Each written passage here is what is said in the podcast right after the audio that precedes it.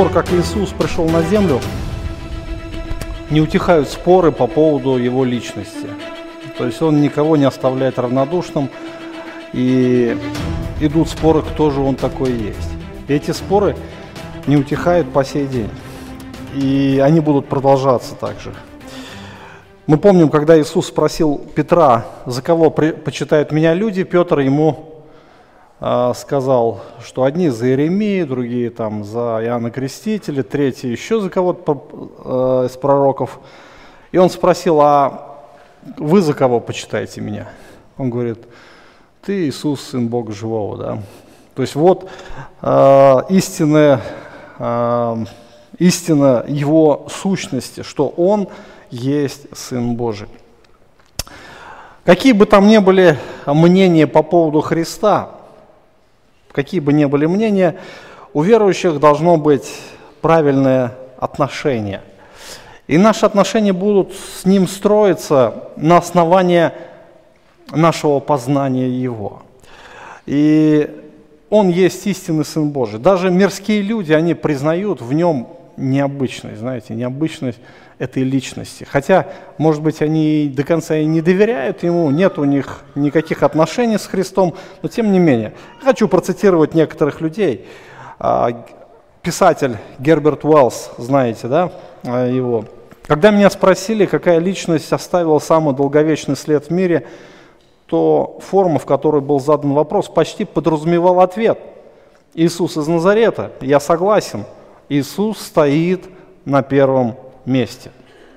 Герберт Уэллс был неверующим человеком, кстати. А, знаем Наполеона Бонапарта. А, однажды он сказал, как бы самому Христу бросил вызов, «Назарянин, тебе небо, а мне земля». В конце своей жизни он сказал, «Назарянин, ты победил». И в течение своей жизни он говорил, я знаю людей, я должен сказать вам, что Иисус – Христос не был человеком. То есть он признавал в этой личности а, божество а, Иисуса. А, Гёте, поэт, гений, как его называют, он тоже был неверующий человек, но тем не менее мы смотрим, опять же, его отношение к Христу. Если когда-то божество появлялось на земле, то в личности Иисуса Христа – Человеческий ум, как бы далеко не заходил во всех других областях, никогда не сможет перерасти высоты нравственного достоинства христианства, сияющего в Евангелиях. Именно в Евангелиях, где явлен наш Спаситель Иисус Христос. Друзья, сегодня мы будем говорить об Иисусе, то есть о Его качествах. То есть все Евангелие, оно пропитано а, самим Христом, именно этой личностью, его характером, то есть он раскрывается. Это великое откровение Божье, именно в, что в этой личности Бог открывает себя во всей полноте. И чем больше мы знаем Христа, тем больше мы его узнаем, а, его сущность, его характер, тем больше хочется иметь глубокие отношения с Ним. Но представьте себе, если э, Бог, о котором вы услышали, обладает ну, другими качествами, ну не как у Бога, да, хотелось бы вам ему служить. Я недавно прочитал у одного проповедника, вернее услышал следующее. Ну представьте себе, что Бог обладает следующими качествами.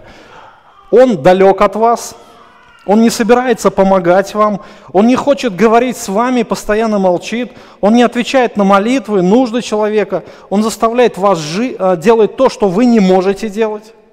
Вы можете полностью измениться, чтобы с ним поговорить.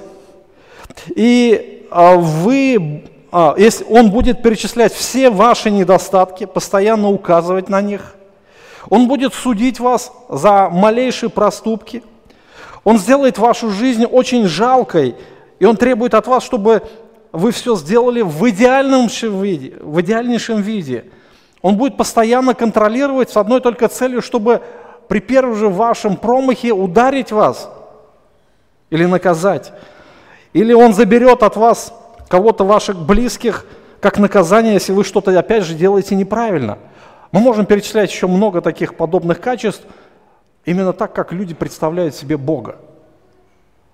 Но представьте, если бы Бог был таким, ну реально был таким, вам хотелось бы Ему служить? Вам хотелось бы поклоняться таким Богом? И возможно ли вообще любить такого Бога? К счастью, к великому нашему счастью, что Бог не такой. Наш Господь совершенно другой, и Он обладает совершенно другими качествами. И сам Господь причисляет себя как Бог любви, как Бог милосердия, как Бог жизни, как наш Спаситель. Вы знаете, мы очень много песен поем о Его сущности, о Его качествах. Э, христиане, к сожалению, очень часто грешат в этой области, когда поют очень прекрасные слова, но внутри нет к этому доверия, нет в этом веры. Мы сегодня уже пели, да, братья и сестры пели, что ты ранняя звезда, ты альфа и омега, ты чудный, э, ты царь. Мы помните, э, есть одна песня, где полностью говорится о Христе, э, ему имя чудный, помните, да, его именах, э, вечный, святой, он будет великим судьей, э, ему имя славный образ божества, он царь, царь а, небес державный, церкви он глава, а, ему имя верный, мудрый вождь, пророк, он в любви безмерной нас из тьмы извлек, извлек. То есть эта песня имеет много куплетов, по-моему, там их восемь, да, кто знает. Вот. И все говорится о качествах Иисуса Христа. Зачем это нужно нам? Зачем вот мы с вами сегодня собираемся? Зачем мы вникаем в глубину Писания, в глубину этой личности? Вы знаете, от этого будет зависеть вся наша жизнь. Хотим мы это или не хотим, а, если мы не будем знать эту личность, мы не будем ее любить глубоко. Посмотрите на человеческие отношения. Когда встречаются молодые мамы, у которых есть маленькие дети, о чем они общаются? Это главная тема – дети. И причем они так наслаждаются своими детьми, маленькими, да, они такие красивые, они такие хорошие, они так ведут себя как-то странно, и это их восхищает. Они готовы говорить об этом сутками, днями, ночами. Почему? Они их так сильно любят.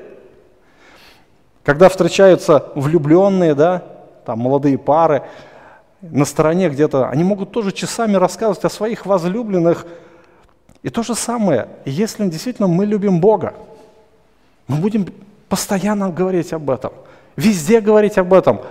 Посмотрите на свои свидетельства. О чем вы вообще общаетесь друг с другом? И это будет характеризовать вашу любовь к Богу. Итак, сегодня мы с вами а, продолжим наше изучение Евангелия от Матфея. И опять мы посмотрим на личность Христа. Посмотрим с восхищением, потому что это наш Спаситель, друзья. Это наш Господь.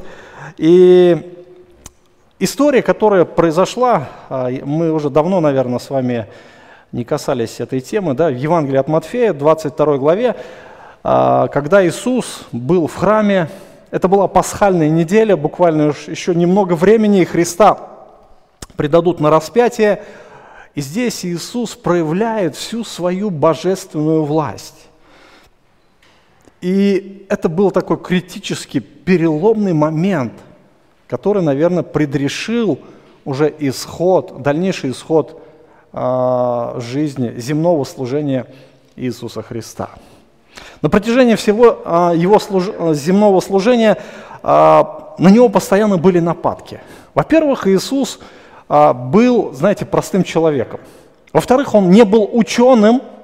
В-третьих, он не был общепризнанным а, учителем, которого можно было авторитетно цитировать.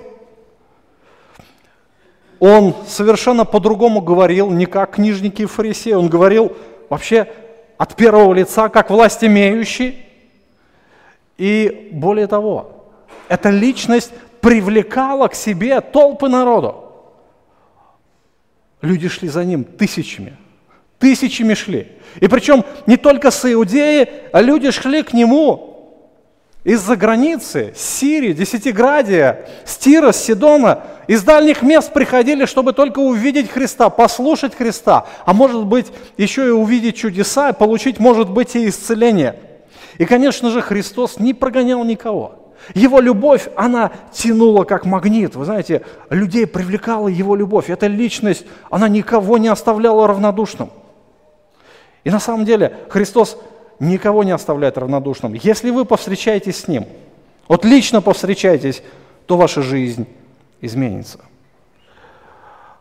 Когда Иисус пришел в храм на предпасхальной неделе, мы помним, что Он взял бич из веревок и начал всех выгонять.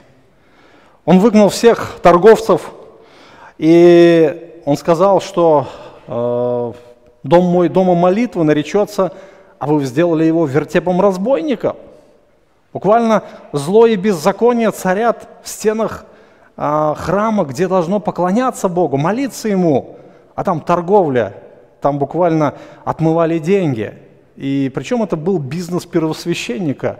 От всех этих э, доходов какой, ему шел какой-то процент. И причем люди это знали, люди это видели.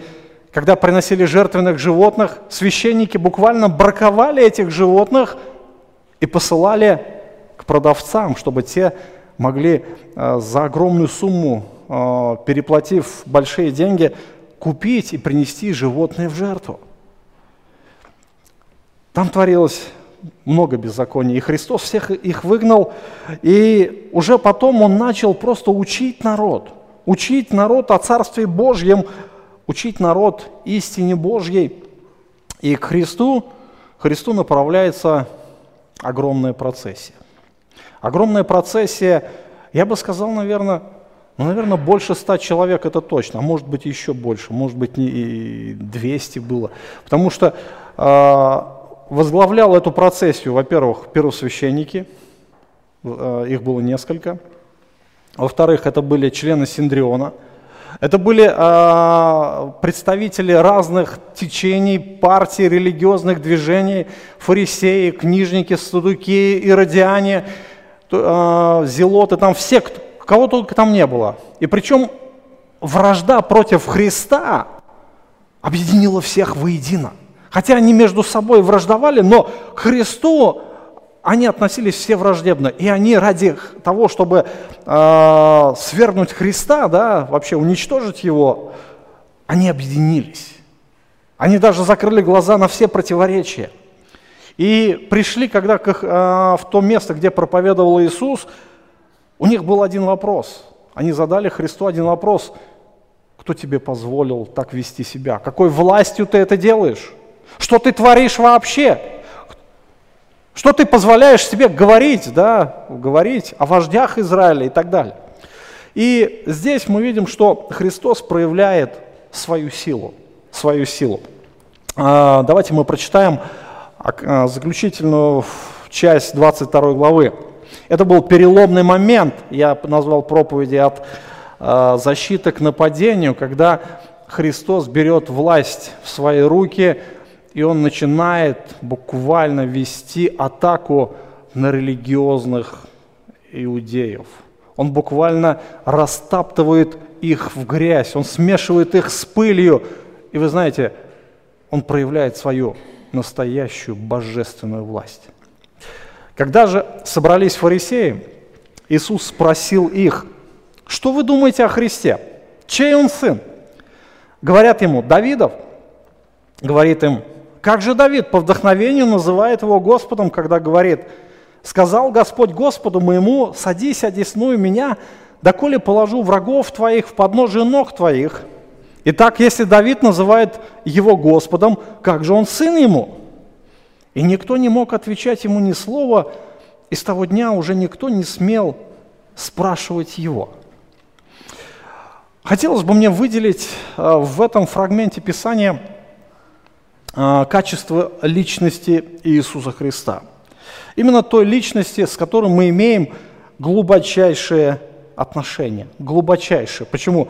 Потому что эта личность живет в верующих людях. Тех, кто пришел ко Христу, тех, кому Он простил грехи, и в тех, кого вселился Духом Святым. Именно с этой личностью мы имеем глубочайшее отношение. Итак, посмотрите, величие Его силы и мы видим, что Иисус, а, буквально идет к этой толпе собравшихся фарисеев. То есть фарисеи, они ничего не могли сделать. Мы видим, что а, фарисеи собираются то в одной стороне храма, там совещаются, принимают какие-то решения, а, советуются, как бы уничтожить этого самозванца, да, вот этого равина самозваного. И то одного посылают своего, так сказать, посланника, да, гонца, а, с каким-то провокационным вопросом, то другого, то судукеи присылают своих, так сказать, последователей, чтобы уловить Христа. И тем не менее, Христос, Он не смотрит на лица. Он не смотрит на а, то, что, кто стоит перед ним, будь то первосвященник, будь то фарисей или авторитетный учитель – как это было совсем буквально до этого, недавно, да, э, когда к нему подошел очень авторитетный законник и спросил, какая наибольшая заповедь закона. Он хотел втянуть в Христа в полемику, в полемику о законе, о наибольшей заповеди, чтобы опять же потом уловить его. Но э, Христос, Он выходит со всех э, этих ситуаций победителем. А, никто не может противостоять ему. И подумайте, насколько нужно было иметь внутреннюю силу. А внутреннюю силу, чтобы э, противостоять этой целой религиозной системе, фанатичной религиозной системе. Христос никого не боялся, в отличие от всего остального народа, потому что в нем была великая сила эта ситуация, она была переломной, переломной вообще э, во всем, наверное, служении, вот этой заключительной фазе э, служения Иисуса Христа здесь на земле. Э, никто не мог противостоять Ему. И более того, поставив в тупик фарисеев, мы видим последняя фраза, что никто уже не мог Ему отвечать даже – Никто не мог даже с ним разговаривать, потому что любой вопрос Христа ставил фарисеев в такое глупое положение, он показывал их вообще несостоятельность и показывал, что они буквально глупцы. Называя себя мудрыми, Христос показывал, что на самом деле они глупые. И дальше, буквально дальше, два, начинается 23 глава. Если нам Бог позволит, мы пройдем ее шаг за шагом, мы увидим, опять же, вот эта яростная атака Христа на религиозных фарисеев. Именно это переломный момент, когда Христос переходит от защиты к нападению, и Он уже буквально налетает, а, налетает, как орел на жертву, и буквально растаптывает в прах всю эту религиозную а, жизнь Израиля – религиозных фарисеев, все это религиозное лицемерие, которое царило тогда в Израиле. Христос пришел в этот, а, в этот религиозный мир, в эту религиозную систему вошел, и Он противостал этой системе. Христос в 23 главе произносит восемь раз «Горе вам, книжники и фарисеи!» Восемь раз. И Он называет Почему, а, почему Бог так выносит такой вердикт? Почему горе? Он говорит о причинах. И он буквально вытаскивает наружу всю их лицемерную праведность. Он смешивает их с пылью. Он буквально втаптывает их в грязь. Они очень гордые, имеющие уважение и вдруг этот какой-то людишка, какой-то самозванец буквально сравнял их с землей. Как вы думаете, услышав, э, услышав такое, как можно относиться было ко Христу именно со стороны фарисеев? Конечно же, последняя проповедь Христа в адрес фарисеев, она вызвала величайшее негодование. Вот, какой, вот такую ярость. Было столько гнева, было столько желчи, знаете, ядовитой желчи. И уже с этого момента уже все. У них не было терпения. Надо его не просто изгнать, его надо убить. Его надо убить. Вы понимаете, вот она вся, где праведность вышла-то. Вот она все, э, все это лицемерие, оно вышло наружу. Невинного предать смерти любой ценой, какой бы, а, какая бы цена ни была, его нужно уничтожить. Вот она вся религиозность. Ее Христос сравнивает с землей буквально, превращает в прах, в пыль.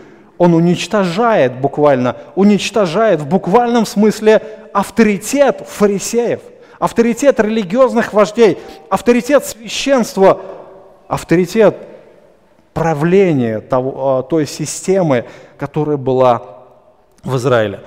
Иисус обладает великой силой.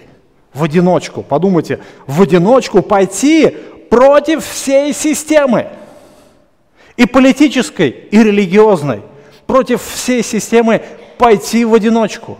И буквально он переходит в нападение. Он не просто стоит, он не просто защищается, он не просто оправдывается, он буквально нападает на них.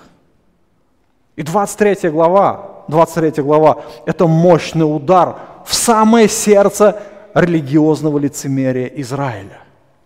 Самое сердце. Буквально Христос уничтожает все, что было в Израиле. Буквально кто-то скажет, ты на святое посягнул. Друзья, там святого ничего не было. Там все было скрыто вот этой э, лицемерием. Итак, Господь имеет величайшую силу. Подумайте, этот Господь живет в нас. С этим Богом, с этим Христом мы имеем глубокие отношения, и Он ненавидит лицемерие. Он ненавидит лицемерие, и Он э, выступает врагом против лицемерия, лицемерной религиозной жизни. Обратим внимание на совершенство и величие Его мудрости. Когда он спрашивает фарисеев, что вы думаете о Христе, чей он сын, говорят ему Давидов. Говорит им, а как же Давид по вдохновению называет его Господом, когда говорит, сказал Господь Господу моему, садись, одесную меня, доколе положу врагов твоих в подножие ног твоих. Итак, если Давид называет его Господом, как же он сын ему? И никто не мог отвечать ему ни слова. С того дня уже никто не смел спрашивать его – Вообще удивительно а, заканчивается эта фраза, да? Никто не смел отвечать, не смог, вернее, отмечать ему ни слова. Иисус обладает совершенной мудростью. А, еще до этого а, его пытались поставить в тупик, но Христа его нельзя загнать в угол. Ему нельзя задать такой вопрос, из которого бы он не знал ответ, потому что он Господь, он Бог и он обладает совершенной мудростью. Мы помним, даже в 12-летнем возрасте, помните, да, историю рождения Христа, его юношество, одно лишь упоминание, когда а, родители взяли его первый раз на Пасху, мальчиком еще, и они его потеряли, три дня его искали, помните вот все эти истории. А где его они нашли? Они нашли его в храме. Он говорит, зачем вы, вам нужно было меня искать? Разве вы не знаете, где я должен быть вообще, что ли? Ну где мне можно быть, да? Вот где можно найти пьяницу, например? А? Ну ясно где, да, в кабаке. А где можно найти игромана? Ну где-то в казино. А где можно было найти Иисуса? То есть его там не нужно было искать где-то там или там. Он говорит, сразу надо было идти в храм, потому что по-другому и быть не могло. Да? И причем они, когда увидели, Христос общался с вождями народа, с раввинами. С раввинами общался. И раввины были поражены, они были просто шокированы его мудростью. Этот мальчик, этот мальчик, он учит нас, ничего себе. У меня сыну 13 лет, я просто представляю Христос в его возрасте. И он и Христос выходит, представьте, на кафедру и учит в 12-летнем возрасте. Можете такое представить? Мальчика. Ну, трудно представить, да? Но у Христа была мудрость. И к тому моменту Христос уже показывал, насколько он мудр. Его проповеди, они отличались особой мудростью. И он знал, он знал лицемерие фарисеев. Они его хотели загнать в тупик, но мы видим обратные действия – Обратное действие. Он, наоборот, их загоняет в тупик. Он задал им весьма очень простой вопрос. Простой, но фактически он был сложным, сложным не для Христа, он был сложным для фарисеев. Почему он был сложным для фарисеев? Причина одна. Чтобы э, понять мудрость Божью, нужно было просто смириться. Смириться с тем фактом, что Христос и есть эта мудрость. Христос и есть это Мессия израильского народа. И им нужно было просто его принять. Принять. Если допустить мысль, что Христос это Мессия, это Бог, это царь Израиля, то какое нужно ну, иметь к нему было отношение тогда? Нужно было склоняться перед ним. Нужно было бы а, воздать ему честь, воздать ему хвалу, встать пред ним на колени, а представьте это для гордого фарисея. Это равносильно самоубийству. И фарисеи всегда старались найти во Христе какое-то несовершенное качество, какое-то несовершенное слово, чтобы потом можно было уловить. И они не могли этого делать. Не могли. Но Христос самым простым вопросом буквально заставил замолчать. Когда фарисеи подходили к нему, когда иродиане подходили, когда садукеи подходили, все подходили и задавали какие-то каверзные вопросы, Христос ставил их опять же в тупик. Или же он отвечал вопросом на вопрос, на который нельзя было ответить им, по крайней мере. Или же он а, говорил такие вещи, что у них не было, не было никаких слов противостать ему. Он их обезоруживал, друзья. Обезоруживал. У них не было ничего было против Христа. И данный ответ, о, данный, вернее, вопрос, который Христос задал фарисеям, представьте себе ситуацию, фарисеи собрались кучки, и Христос идет напрямую к ним, народ окружает толпы народа, там буквально несколько тысяч человек было, и буквально он обращается к этой группе, и он, они стоят, они не знают, что им делать, они не знают, куда себя деть. И когда они, Иисус спрашивает, чей сын Давидов-то? Ну, конечно же, о, чей, а, Христос, чей сын? Ну, конечно же, Давидов. Всем известно, каждому младенцу в Израиле известно, что Христос сын Давидов – и Иисус цитирует им один, одно место Священного Писания, и мы видим, они загнаны в угол. И они не знают, что сказать. И э, здесь Иисус действительно показывает свои божественные качества. Показывает это на практике. И народ я просто представляю себя на месте простолюдина, да, который был в то время в храме, который наблюдал за всей этой картиной, вот этой борьбой, вот этой духовной борьбой, словесной полемикой между а, духовенством и самим Иисусом Христом, то, конечно же, я видел, насколько Господь обладает совершенными качествами. Насколько Он а, отвечает, и у духовенства не было ничего противостать Иисусу. Более того, мы видим величие Его власти. Иисус говорит, как власть имеющий. И Иисус, когда обращается к фарисеям, он а, цитирует 109-й псалом. Если вы изучали это место в Священном Писании, мы видим, что а, Христос а, цитирует место, где Давид провозглашает Мессию Господом, и вследствие этого он задает вопрос, а как же Давид называет его Господом, если, как же он говорит сын ему, да? То есть здесь э, на этот от, вопрос у фарисеев не нашлось а все-таки ответов. А, прочитаем пророчество о Христе. А, почему сын Давидов? Почему, а, почему евреи сказали, что действительно он сын Давидов? Когда мы а, смотрим на служение Иисуса Христа, очень многие, многие, даже простолюдины обращались ко Христу. Иисус, сын Давидов. Помните, Вартимей слепой. Сын Давидов говорит, помилуй меня. И причем кричал он, сын Давидов. Его э, требовали, чтобы он замолчал, он тем не менее не унимался, еще громче кричал. Помним, э, что Хананиянг тоже говорил, сын Давидов.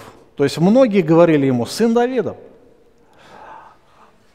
И он действительно а, происходил от родословия царя Давида. Но сын Давидов это был титул, титул в Израиле. И это был мессианский титул, это был царский титул.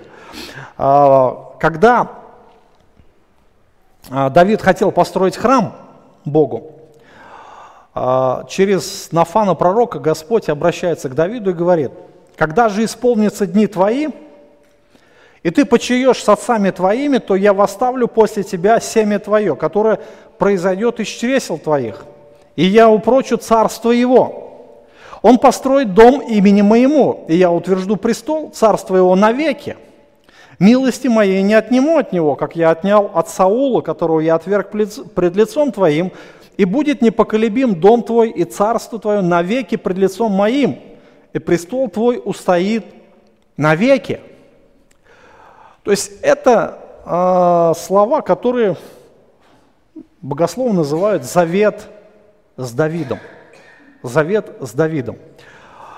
Э, почему? В чем суть этого завета? Почему Мессию, Мессию называли сыном Давида? Вот здесь мы видим, что э, Давид получает откровение от Господа, и вот эти откровения буквально исполняются в сыне его, в Соломоне. В Соломоне. «Я восставлю после тебя семя твое, которое произойдет от чресел твоих, упрочу царство его. Он построит дом имени моего, и я утвержду престол его царства навеки». Обратите внимание, что э, речь идет на самом деле о Соломоне. Э, его царство, оно было более таким прочным, основательным – он, Соломон расширил границы свои, причем без войн, политическими методами, методами, и Соломон построил храм. Обетование сбылось в Соломоне. Но мы видим, что в конце жизни Соломон впадает в грехи, в преступления, да? он становится идолопоклонником. И Господь а уже после Соломона буквально разделяет царство на северное и южное – и это царство никогда больше не воссоединилось. Никогда. Все дальнейшие откровения, все дальнейшие пророчества, они должны были исполниться в потомке, не, не в Соломоне, а в другом потомке Давида. Именно то, что будет царь, царственный потомок, который утвердит престол навеки. А дальше он говорит, Будь, и будет непоколебим дом твой, Бог говорит Давиду, и царство твое навеки пред лицом моим, и престол твой устоит навеки. Что значит навеки? Навечно, друзья, вечно. Навечно, то есть это будет всегда. Престол Божий, э, вернее, престол Давида будет всегда. Но что мы видим сейчас – пророчество не исполнено. Но ему предстоит сбыться. И э, Господь обещал, обещал э, потомка Давида, потомка Давида, который будет сидеть на престоле, э, на престоле вечно. Это будет вечный царь. Но никто из потомков, включая самого Соломона, не претендовал на вечный Божий престол. Лишь один Мессия мог стать вечным царем обладать неограниченной властью. И множество пророчеств Ветхого Завета тоже говорят об этом. А, помните пророчество Михея о рождении Мессии? Ты, Вифлеем, Ефрафа, мал ли ты между тысячами иудинами? Из тебя произойдет не тот, который должен быть владыкой в Израиле и которого происхождение изначало от вечных дней. Вот здесь уже речь идет о божественном потомки Мессии, из, э, Давида, да, что он будет владыкой в Израиле, его происхождение от начала дней вечных. То есть он сам по природе является вечным, не рожденным, а по природе вечным. То есть это был, должен быть сам Бог.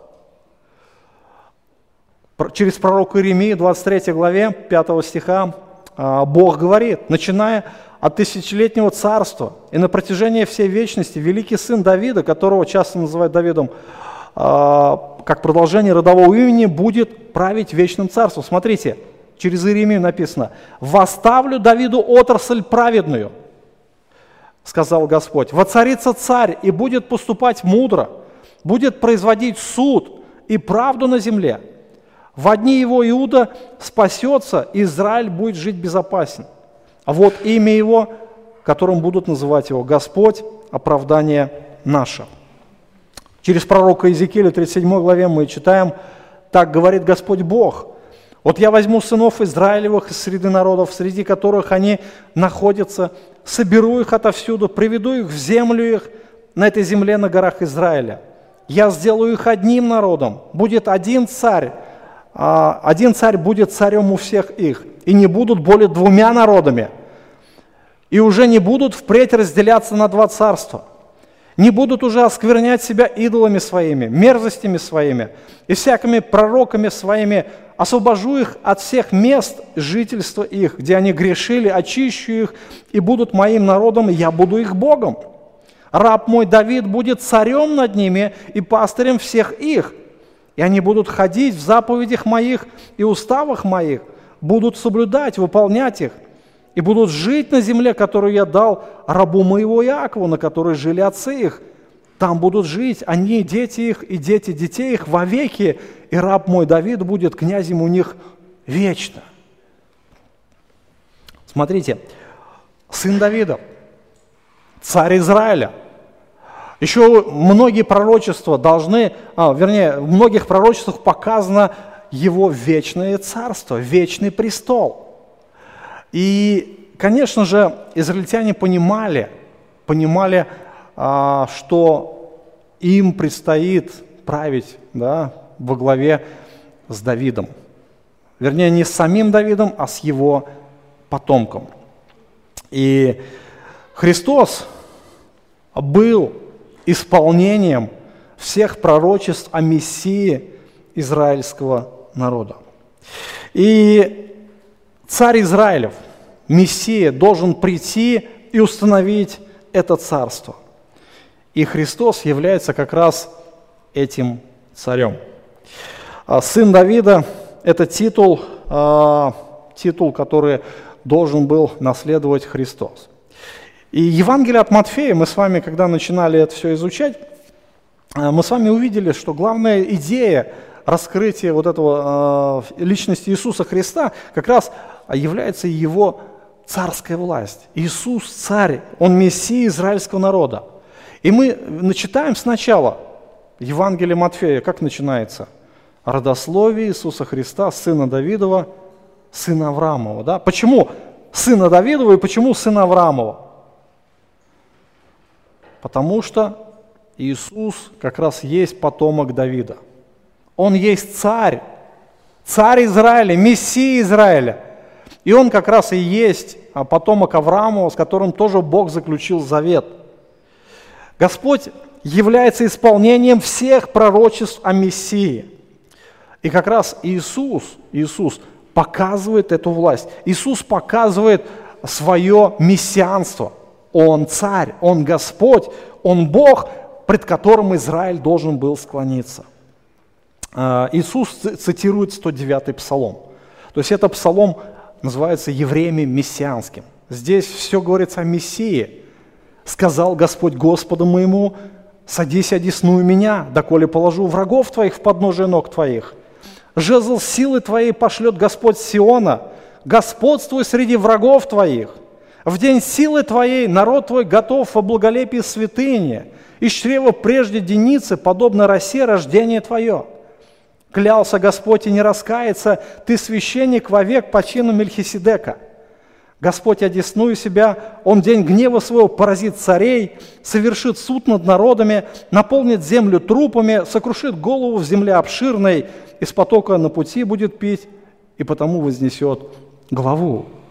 Здесь говорится о победе Мессии, о победе а, царя, царя Израиля. И обратите внимание, Иисус цитирует первый стих. Первый стих, а, где а, идет такая, знаете, такой разговор Бога.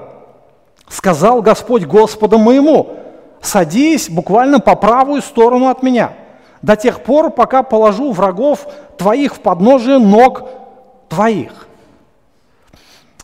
Если э, вы знаете немножко еврейский язык, то употребление Бога, употребление Бога на еврите, оно э, имеет э, такое, знаете, своеобразное звучание. Помните, заповедь «Не произноси Господа Бога напрасно».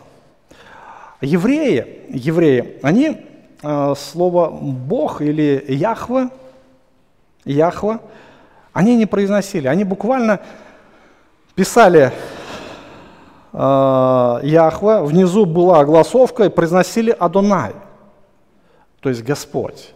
Но подразумевали Яхва. Буквально здесь идет речь а, следующее, а, перевод такой, знаете, сказал Яхве Адонаю, садись по правую сторону от меня. Адонай, Господь, Господин, употребляется на всем протяжении Ветхого Завета. И именно это одно из таких а, качеств Бога, которое показывает Его господство над всей землей. О чем идет речь? Сказал Яхва Адонаю. Что это значит? Это буквально, буквально, Отец сказал Сыну. Бог Отец в Троице, идет общение в Троице. И если, и если предположить, что Сын Божий и есть этот Мессия, и если предположить, что Иисус и есть этот Сын Божий, который упоминается здесь, то какая должна быть реакция? Когда фарисеи сказали, что Иисус есть сын Давидов, они сказали правду. Но это еще была неполная истина. Сын Давидов еще подразумевает божественность Мессии. Божественность. И сам Господь это подтверждает. Евреи тоже понимали, раввины понимали хорошо, что Мессия не просто будет человек, он будет обладать божественными качествами. Но когда Иисус пришел, они не хотели это признать. Не хотели это признать абсолютно. И фарисеи, фарисеи, когда слушали эти слова, возможно, они понимали, о чем идет речь, и у них язык не повернулся сказать, что действительно Он Бог. Фарисеи а, были загнаны в угол этим вопросом. Им нечего было сказать, им нечего было сказать, им бы смириться, но они не смирились. И Бог Яхве, или Отец, да, или как бы Яхве, предлагает Адонаю воссесть по правую сторону престола величия Божьего. То есть евреи понимали, что положение одесную престола величия или по правую сторону на престоле величия обладает, означает власть и равенство сидящим на престоле. Власть и равенство сидящим. Тот, кто сидит на престоле, и тот, кто рядом с ним, тоже сидит, означает их равенство и власть. Смотрите дальше, интересно. А, слово «воссядь» в тексте оригинала обозначает продолжительное, постоянное действие. Бог собирался дать Мессии место, равное ему, равное ему по почету, власти и славе. И по правую сторону на престоле величия Мессия будет непобедимым до тех пор, пока все враги не будут положены в подножие ног его. То есть буквально а, в древние времена существовал такой обычай, обычай, когда повергался царь, какой-то, да, его приводили к царю-победителю, и его буквально рас, а, распластали на земле перед престолом, так что царь, победитель мог поставить ногу, как подножка, знаете, поднож, подножие, как э, это было буквально унизительное такое положение, это буквально поверженного царя сравнивали с землей, как с подножием, знаете как подставка для ног. Это символизировало унижение. Это символизировало повержение, да, проигрыш. Это символизировало абсолютное поражение. Настанет день, когда Мессия воссядет на престоле, и все враги будут положены в подножие ног Его. Все те, кто враждует с Ним, они будут повержены, они все проиграют. Все абсолютно проиграют. Мы помним книгу Откровения. Книга Откровения, последняя книга Библии, написана очень сложным языком. Там очень много прообразов, и читающие эту книгу наверняка сталкиваются с проблемой понимания. Но эта книга написана в утешение страждущих, гонимых христиан, где сам Иисус Христос говорит о своей победе, что Он придет и что Он будет победитель. Все враги будут уничтожены. Все враги будут брошены в озеро огненное во главе с самим дьяволом, сатаною, во главе с антихристом. Все, абсолютно все будут повержены, друзья. Против Христа воевать бесполезно. Проиграете. Кто идет против Христа, обязательно проиграет. Я цитировал вам Наполеона, да? который в конце своей жизни на острове Святой Елены, уже находясь в заточении, молился, говорил, «Назарянин, ты победил». Воевать с Христом бесполезно, и Иисус как бы показывает свою власть, что не надо с Ним воевать, проиграете, сто процентов проиграете. И интересно, что следующая глава, следующая глава Иисус уже говорит с царской властью, как Мессия, как царь.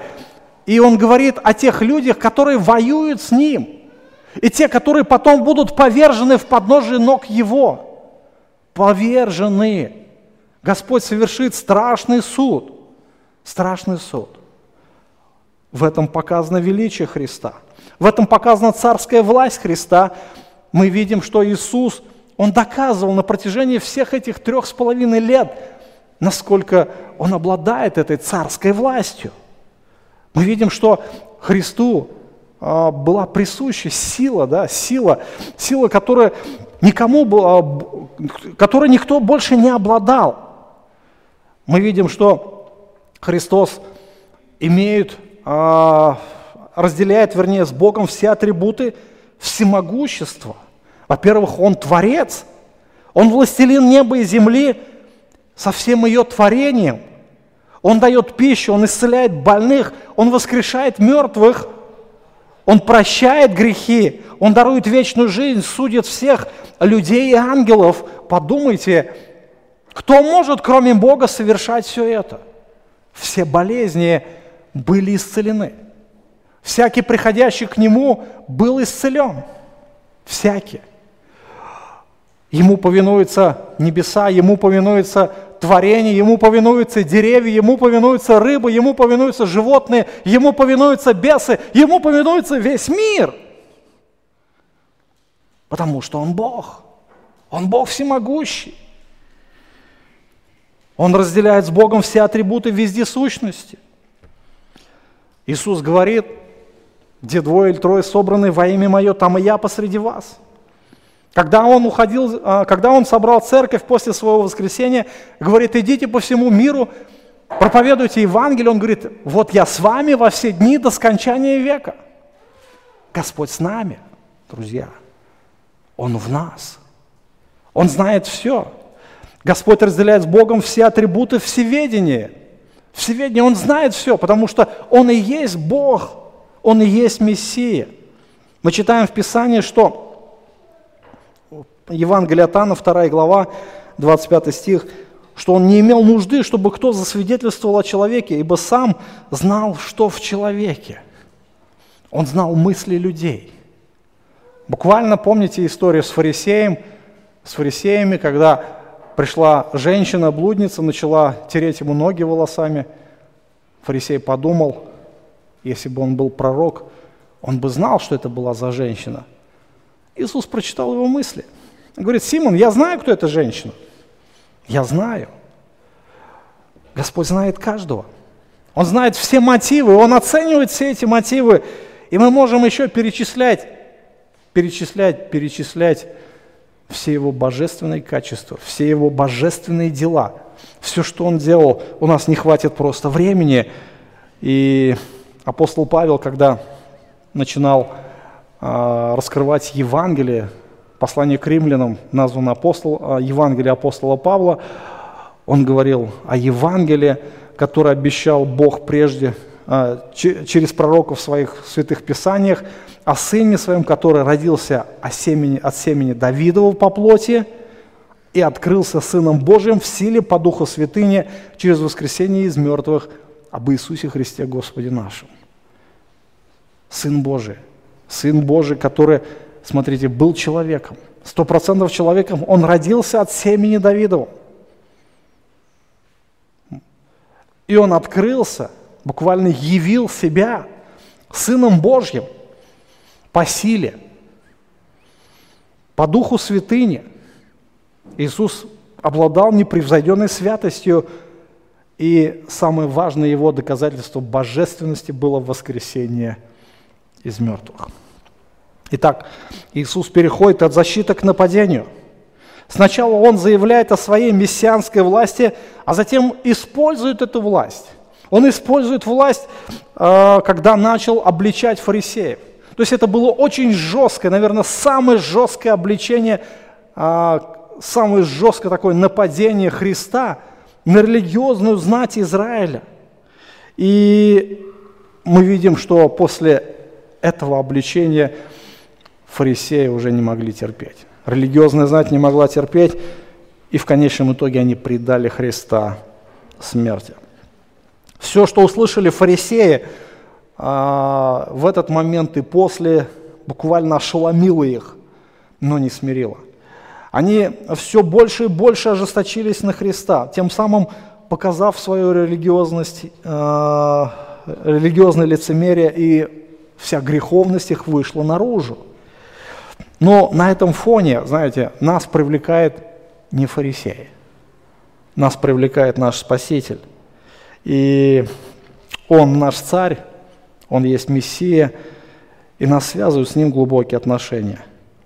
Он не только святой Бог, Он Бог любви, Он заплатил цену за наши грехи, и из врагов нас сделал не только своими друзьями – но еще и своими детьми. Мы теперь дети Божьи. И если вы еще не примирились с Христом, то вы рискуете попасть э, в число Его врагов, которые будут повержены в подножие ног Его, друзья. Поэтому не тяните, не тяните, не думайте, что вы э, будете в выигрыше. Вы всегда проиграете, идя против Иисуса. Он есть истинный царь, Он есть истинный спаситель, Он есть истинный судья, который будет праведно судить и живых, и мертвых. Ему вся слава